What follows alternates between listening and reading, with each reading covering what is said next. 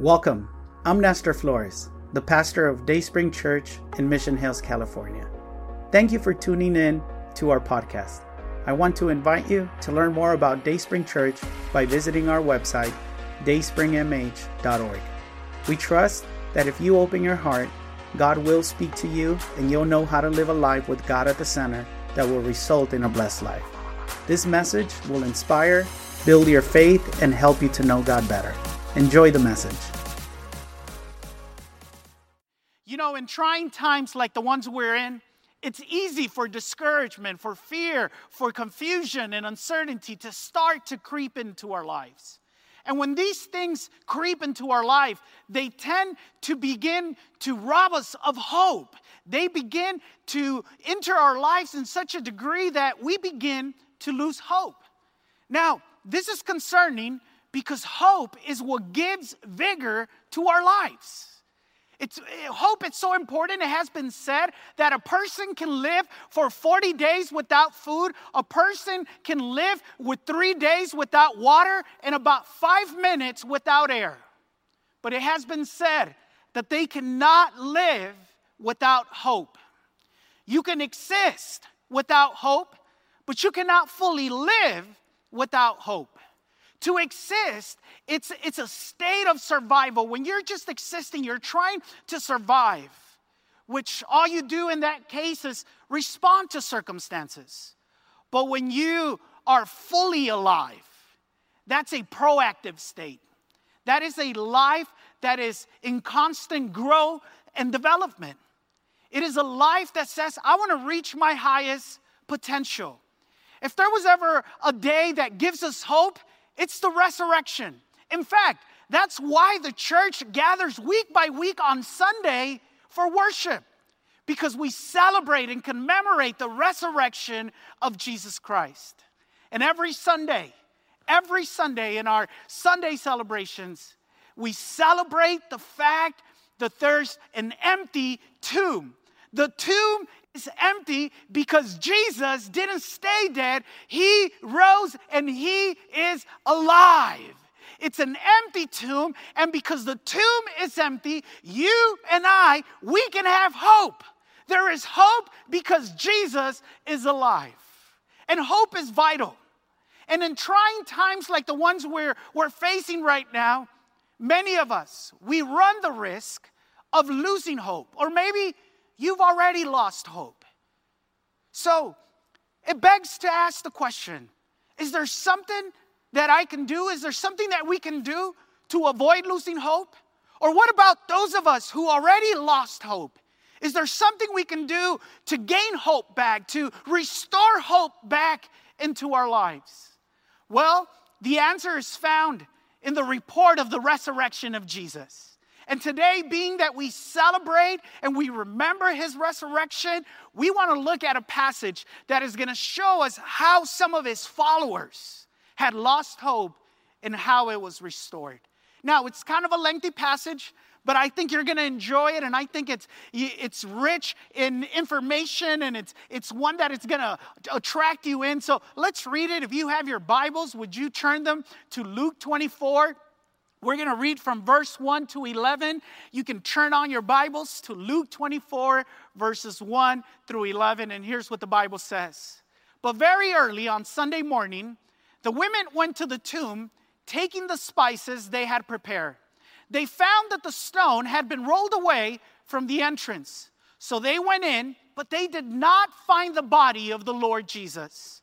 As they stood there puzzled, two men suddenly appeared to them clothed in dazzling robes.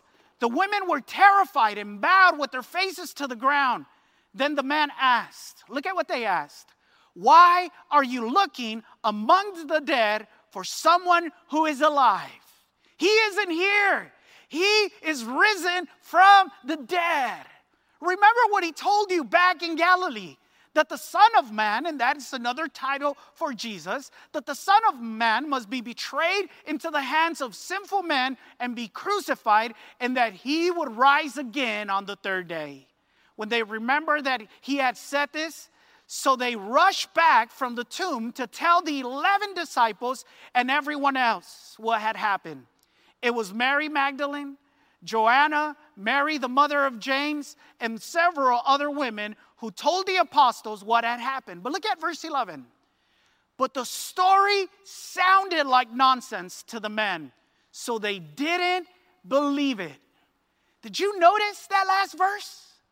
They said it was nonsense. They said it was unbelievable that they couldn't believe it.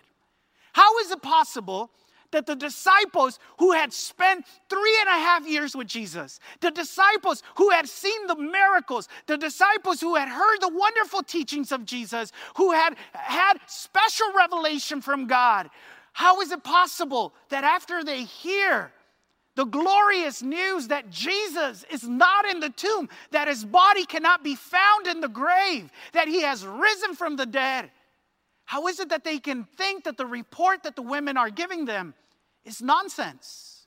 See, Jesus had predicted and talked about, uh, about his own death and resurrection. He told them on various occasions that this is what's going to happen. And now that it was happening, they couldn't believe it. It sounded like nonsense. Question Why do you think they couldn't believe it? Why do you think the news of Jesus rising from the dead sounded like nonsense. I'll tell you why. Because they had lost hope. It's a sad thing to lose hope. It's a sad day when a person loses hope. And when a person loses hope, that is the beginning of a down spiral. That is the beginning of not good things beginning to happen in your life. And there's three reasons I want to encourage you to not lose hope, to not give up on hope. And if you've lost hope, to seek to restore it and find hope again in your life. Let me give you three reasons why we cannot lose hope. Number one, because lack of hope will submerge you in darkness. If you lose hope when hope is lacking in your life, your life will be overwhelmed by the darkness. Let's continue reading that story in Luke 24, and we're going to start at verse 13. Look at what it says right there. That same day, two of Jesus' followers were walking to the village of Emmaus, seven miles from Jerusalem. As they walked along, they were talking about everything that had happened. As they talked and discussed these things, Jesus himself suddenly came and began walking with them. But God kept them from recognizing. Pay attention to that. He asked them, What are you discussing so intently as you walk along? They stopped short. Sadness was written across their faces. When one of them, Cleopas, replied, You must be the only person in Jerusalem who hasn't heard about all the things that happened there the last few days. What things? Jesus asked. The things that happened to Jesus, the man from Nazareth, they said. He was a prophet who did powerful miracles, and he was a mighty teacher in the eyes of God and all the people. And verse 20, but our leading priest and other religious leaders handed him over to be condemned to death, and they crucified him. These followers of Jesus had given up hope, and now they had plunged into the darkness of circumstances. And you're probably asking, well, Pastor Nestor, how do you know they had given up hope? How do you know that they were plunging into darkness? Well, we know they had given up hope because they were returning home. They were returning to Emmaus. They said, let's go back home. See, they were abandoning their dreams, their longings that being with Jesus had raised in their life. They had believed that Jesus was the Messiah, that he was going to be the one to save them. But now that he was dead and their hope was dead, they said, well, we might as well go home. And the hope that Jesus would be a great deliverer and return the glory to Israel had disappeared when they saw Jesus died. And they lost hope. By losing hope, they allowed darkness to invade their being. And when hope is lost, your soul and your life will be filled with darkness. See, when someone loses hope, that person opens the door to doubt, to despair, to discouragement, to depression, to confusion, to uncertainty. And the moment you lose hope is that moment that you accept things as they are. And you say, well, you know, I, I, I, just have to come to realize that this is how they are and this is how they're going to be. And in, in essence, what you're really doing is that you're giving up. You're throwing your hands in the air. You're throwing in the, the white towel and you're saying, I give up. Because when you lose hope and darkness fills your soul, you accept things as they are and you give up. And let me tell you, when you give up, you're giving up victory. You're giving up the victory that God has and wants to give you. Do you know why people accept, why people settle for a condition of life inferior, lower to what God dreams and wants for them? Do you know why people settle for a life that God didn't design for them? Because they've lost hope, because they've given up on hope. And I think you will agree with me that we're living in dark days. The dark days of this virus that is causing a pandemic, that is causing thousands and thousands to die. The dark days that we live in where there's financial crisis. The stock market is at an all time low. These days are so dark and full of uncertainty. We don't know when this is going to end. We don't know how different our life is going to be after this is done. And it's a dark time. And it's a time that many of us did not anticipate. But listen, here's the beauty in the middle of darkness, God speaks. In the middle of this darkness, God has something to say to you and something to say to me. And I believe that He made a way for you to connect today to hear this message and to hear especially this coming verse because I think it is so fitting for what we're going through in the middle of this darkness. And look at what God says in Jeremiah 29 11. He says, For I know the plans I have for you, declares the Lord plans to prosper you and not to harm you, plans to give you hope and a future. I want you to know that these words, were set to a people that were in dark times, that were living in a dark uh, season of their life. They were in exile in the, in the city of Babylon, a, a, a people that were far from God, that didn't honor God. Their family life was in disarray, their economy was at rock bottom, and even their religious life was in disorder. The prophets that they had kept lying to them.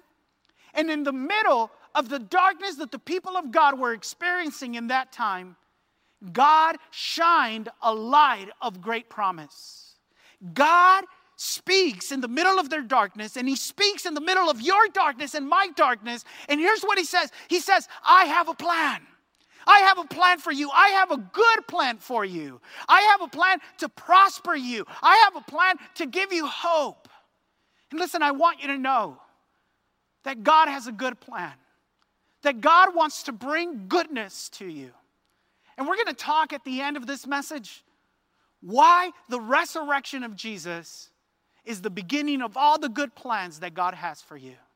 But I want you to know, in the midst of all that is going, of all the darkness, of all the negativity, of all the pain, of all the loss, God says, I have a plan for your life. And it's a good plan. Don't give up hope. And you're probably wondering, well, Pastor, can, can light really shine in the middle of darkness? Yes, it can. Absolutely, it can. Have you ever experienced a blackout? Have you ever had power go out in your block or in your neighborhood? I'm sure we've all experienced that, especially here in the valley, right? There's times when, when the whole power will go out, and suddenly, I don't know if it's happened to you, but it's definitely happened to me. One of the houses in our block still has power. They still have their lights on. Which begs to ask, well, well, how is it that everyone around that block has lost power, but these individuals in the middle of a blackout still have power? I'll tell you why. I'll tell you how. Because they have something called a generator. Inside that home, inside that house, is a source of power that is not affected by the external dark circumstances. And when you and I, when we have an internal generator, we're gonna have a source of power in our lives that is not gonna be affected by what's going out outside. And that generator is called hope. Hope is an internal generator that will light your soul when darkness surrounds you. Someone said that hope is the internal voice that whispers to your ears, Yes, you can, when everyone is yelling, No, you can't. You see, hope produces optimism, joy, and enthusiasm. Hope gives us the confidence and security in the middle of insecurity, in the middle of darkness. And when, there, when we lose hope, our life will be overwhelmed by darkness. But second, second reason why we can't lose hope, because the lack of hope obscures your vision. Lack of hope produces distorted perspective. The lack of hope won't let you see correctly. And the lack of hope not only affects how you see, but what you can see. Let's continue reading uh, in verses 21 through 26 and, and look at what we read there. It says, We had hope. He was the Messiah who had come to rescue Israel. This all happened three days ago when some women from our group of his followers were at his tomb early this morning and they came back with an amazing report. They said his body was missing and they had seen angels who told them Jesus is alive. Some of our men ran out to see, and sure enough, his body was gone, just as the woman had said.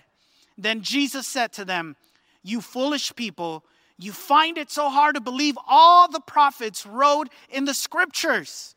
Wasn't it clearly predicted that the Messiah would have to suffer all these things before entering his glory? How do we know that these disciples had lost hope? Well, they said so. They said, We had hoped. That means that there was a time when they had hope, but now they didn't. They had given up on hope. And with the ability, when they gave up hope, they gave up the ability to see correctly and fully. They had information, but couldn't connect the dots. They, they view the events of that Friday as something that had just happened and not as something as part of God's bigger plan. And they couldn't see clearly because they lacked hope. And listen, the women came and gave them good news. They said, The tomb is empty.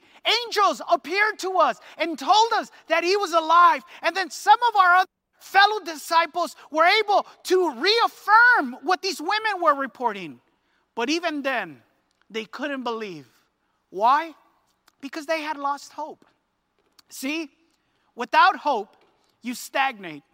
Without hope, you can't make progress. Reminds me my dad is staying in Ensenada, Baja California right now. And uh, when we go visit him where he lives, uh, there really isn't paved roads, it's a bunch of dirt roads. And uh, one of the scariest things for me when I go is for a hard rain to come while we're there. Because if a hard rain comes, those dirt roads turn into mud roads. And my little car can easily get stuck in that pit. And I don't know if you've ever gotten stuck in the mud, but if you if your car has ever, got, ever gotten stuck, you can you can press the, the pedal, you can give a gas, you can go reverse, you can go forward, and your car still stays stuck. Because when you're stuck, even all the effort that you put in can make things worse.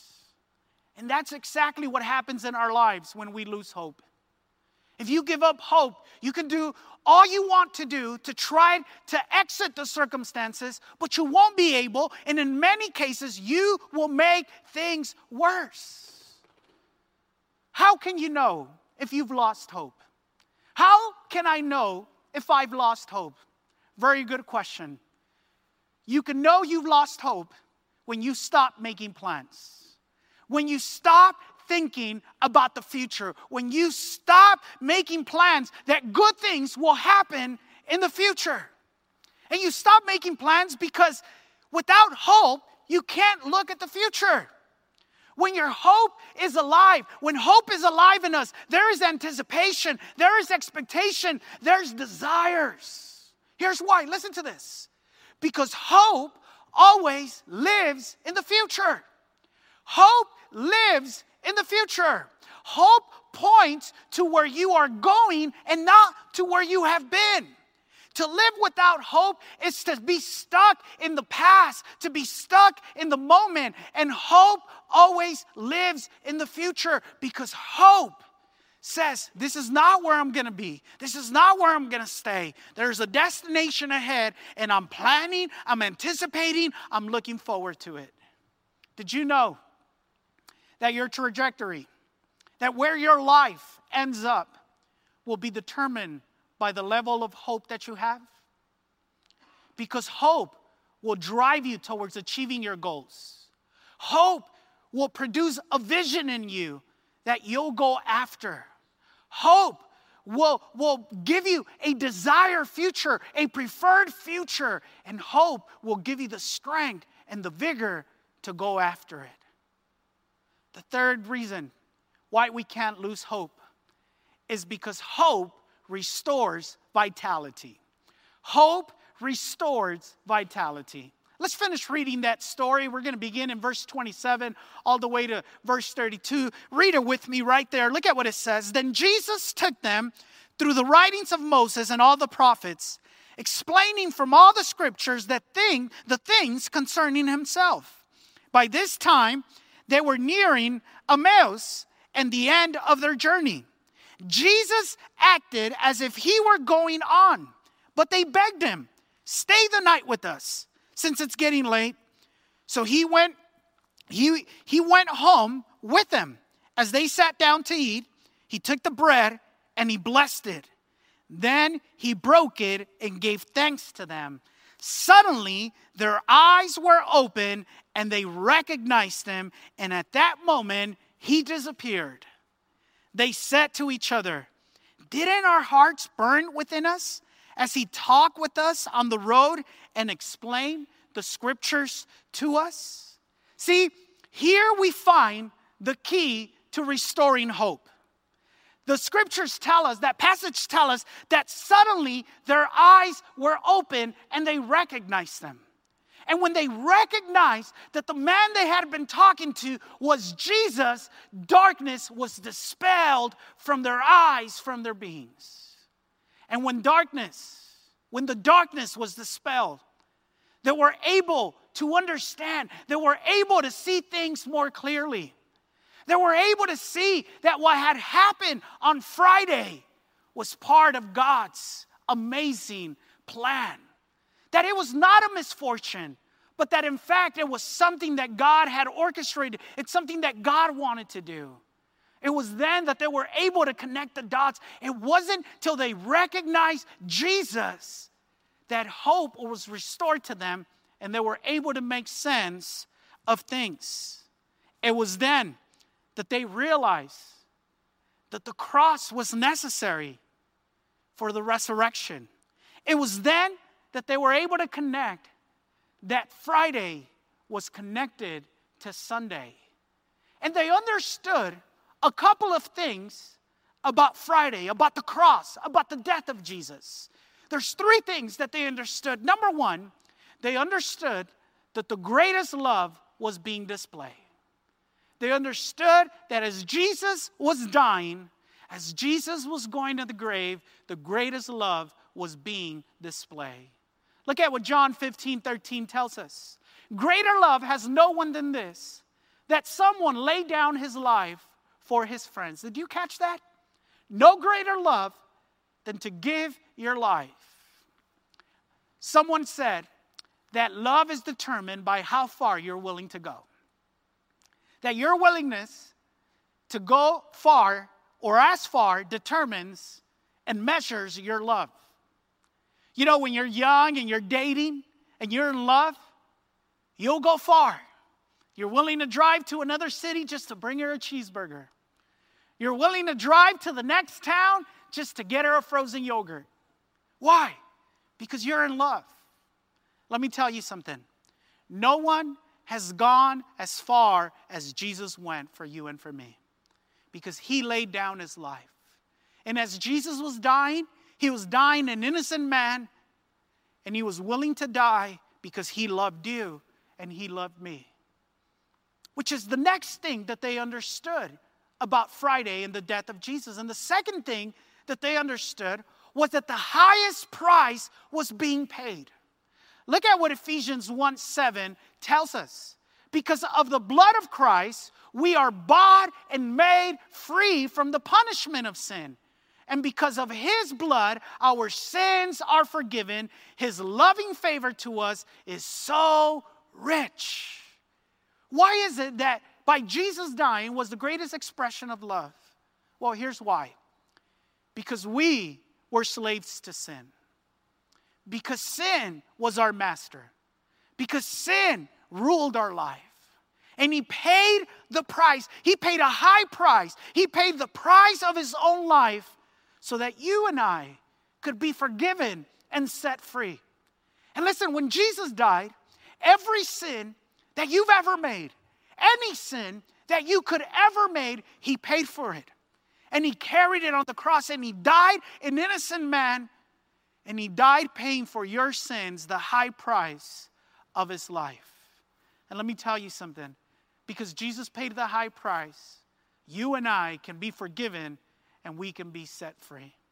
And I want to tell you today, I want to tell you that if you are carrying guilt, if you are carrying shame, if you are carrying depression, if you're struggling with an addiction, if you are a slave to your past, I want to tell you that today you can find freedom and forgiveness. That you can be set free, that you can find the love, the greatest love of all, that will set you free and forgive you. And the third thing that the disciples realized and understood was that hope was being restored. Not only was the greatest love being displayed, not only was the highest price being paid, but hope was being restored. Look at what Zechariah 9:12 tells us. Prisoners, go home. Right now, we can go home. What's our home? in the presence of God. Home is not far from God, home is where God is. That's what we were created to be, but sin robbed us of that privilege. And Zechariah says, Prisoners, go home.